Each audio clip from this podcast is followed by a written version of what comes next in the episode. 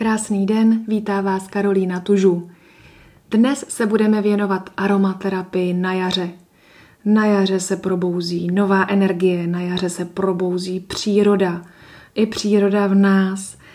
Eh, vlastně jaro je o nových začátcích a když pomine jarní únava, pokud něco takového tedy jste měli, nebo na něco takového trpíte, tak najednou přijde taková nová chuť do života, nové nápady, nové projekty, nové začátky.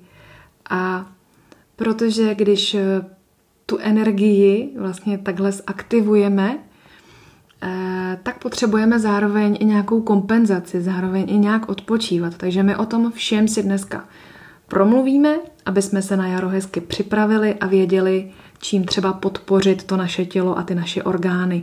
Protože nejaktivnějšími orgány na jaře jsou játra a žlučník.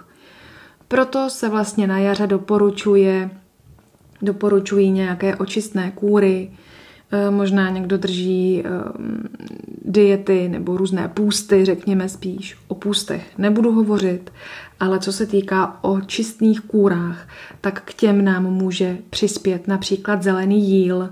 Dost často se právě využívá kůra zeleného jílu, přičemž rozmícháte dvě polévkové lžíce jílu ve dvou decilitrech vody a vypijete vždy zhruba hodinu před jídlem. Zelený jíl vám pomůže ten organismus vyčistit, játra a žlučník pročistit a připravit na jaro, následně na léto. Můžete využít i různé namíchané směsi detoxikačních čajů, takže už potom nemusíte řešit, co všechno si tam přidat, ale můžete si koupit hotovou směs.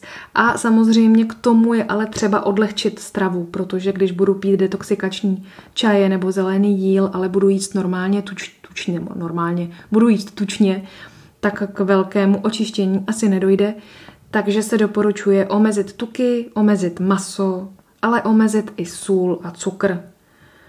Naopak, co bychom do té stravy měli zařadit, pokud eh, nám to buňky vlastně neradí a nezaří, nezařadíme to tam už eh, automaticky, protože dost často kyselá chuť se na jaře začíná ozývat. Takže pokud posloucháme dobře své tělo, tak už jste možná zařadili například kyselé zelí nebo kyselé okurky, ale i chřest a kukuřici. To jsou všechno vlastně takové kyselější chutě, chutě, které se na jaře hodí a doporučují. Pokud bychom chtěli eh, hodně posílit organismus eh, pomocí stravy, tak bychom se neměli bát přidat do jídelníčku i mladou kopřivu, nebo listy pampelišky a, a různé jiné jarní byliny, ale ta kopřiva je vlastně všude kolem nás, pampeliška taky a moc ji nevyužíváme, takže klidně přidat do salátu nebo do jiných jídel, jak jste zvyklí, anebo si klidně udělat i ten čaj, vylouhovat si listy kopřivy, vypít to. Vlastně kopřiva je vhodná i pro vaše vlasy, takže vlastně kopřivu sbírejte, sbírejte, furt, furt, furt. Kromě konzumace bylinek se doporučují také různé jarní relaxační koupele, abychom tu přehršel energii, která v nás na jaře prostě roste, zase trošku večer utlumili, abychom mohli dobře spát.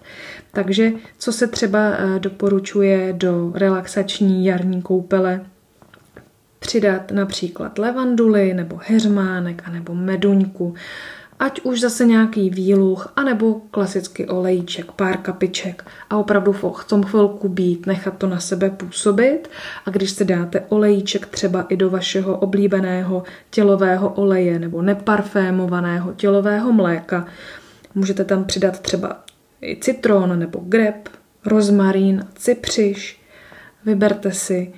Co se týká těch citrusů, tak ty hezky napínají pokožku. Takže kromě toho, že si můžete udělat relaxační koupel, se můžete i potřít a můžete tu vůni cítit i při usínání a když máte na sobě vůni meduňky a třeba levandule, tak se vám usíná jedna báseň. Pojďme si probrat aspoň některé ze zmíněných olejů. Tak třeba levandule. U levandule máte někdy pocit, eh, že se jí nemůžete nabažit a někdy vám možná eh, trochu začíná vadit, možná vás z ní bolí hlava. Nalaďte se na sebe, jak to zrovna máte v tu danou chvíli a k levanduli se rozhodně nenuďte. Eh, jedná se o jeden z všestraných olejů, kterými se dobře ošetříte oděrky, spáleniny a jiná kožní onemocnění.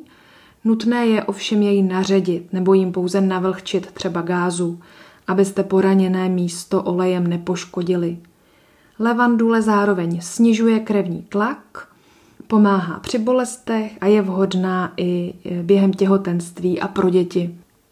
No a pokud máte zahradu a pěstujete levandule na zahradě, nezapomeňte, že z levandule se dá vyrábět velká spousta věcí, kromě tedy kosmetiky, tak například levandulový syrup, levandulový uh, med. No a dá se také nasušit a uh, znáte takové ty levandulové pytlíčky, který, které si pak můžete dát do šatní skříně. A oni vám krásně provoní uh, vaše oblečení nebo ložní prádlo, takže můžete si ty Eh, ty kvítky levandule nasušit a potom si ušít malé pytlíčky a tam si to vložit, anebo to dávat jako malé dárečky. Prostě levandule je fakt božská. a další, co je božský, to je hermánek. Eh, ty jsem, to, ten jsem doporučovala předtím třeba do koupele. Ten známe nejčastěji v podobě čaje. To není nic nového. A heřmánek je zároveň protialergenní, je i analgetický a používá se často na revmatismus, ale i na různé záněty orl, ušní, e, nosní, krční. Je velice hojivý. Využívá se také na exémy a dermatitidy a sklidňuje, e, je vhodný při nespavosti, sklidňuje člověka, lépe se po něm usíná. A pro dnešek eh, poslední olejček, který si více probereme, bude rozmarín. Eh, rozmarín posiluje organismus a pomáhá eh, rozproudit energii do celého těla, pomáhá rozproudit krevní oběh, prohřívá zároveň. Neměl by se tentokrát používat při vysokém tlaku ani horečce a rozmarín by se neměl používat ani v těhotenství. No a bohužel s jarem jsou často spojené různé vyrážky, exémy, a proto bychom neměli zapomenout třeba na měsíček lékařský, který se v lidovém léčitelství využívá už od pradávna, nevím, od 12. století určitě, přičemž květy se říznete a usušíte a buď z něj vyrobíte čaj nebo i kloktadlo. Měsíček lékařský se dá používat i na výrobu různých mastiček, které se hodí na většinu exémů a vyrážek, co se nám na pokožce může udělat. Takže rozmarín, heřmánek, levandule, měsíček lékařský. E, vlastně to všechno můžete mít na zahrádce a to všechno nám velice pomáhá a zlepšuje život. Dneska je to vše. Já vám přeju krásný den a moc se budu těšit příště naslyšenou. Vaše Karolína.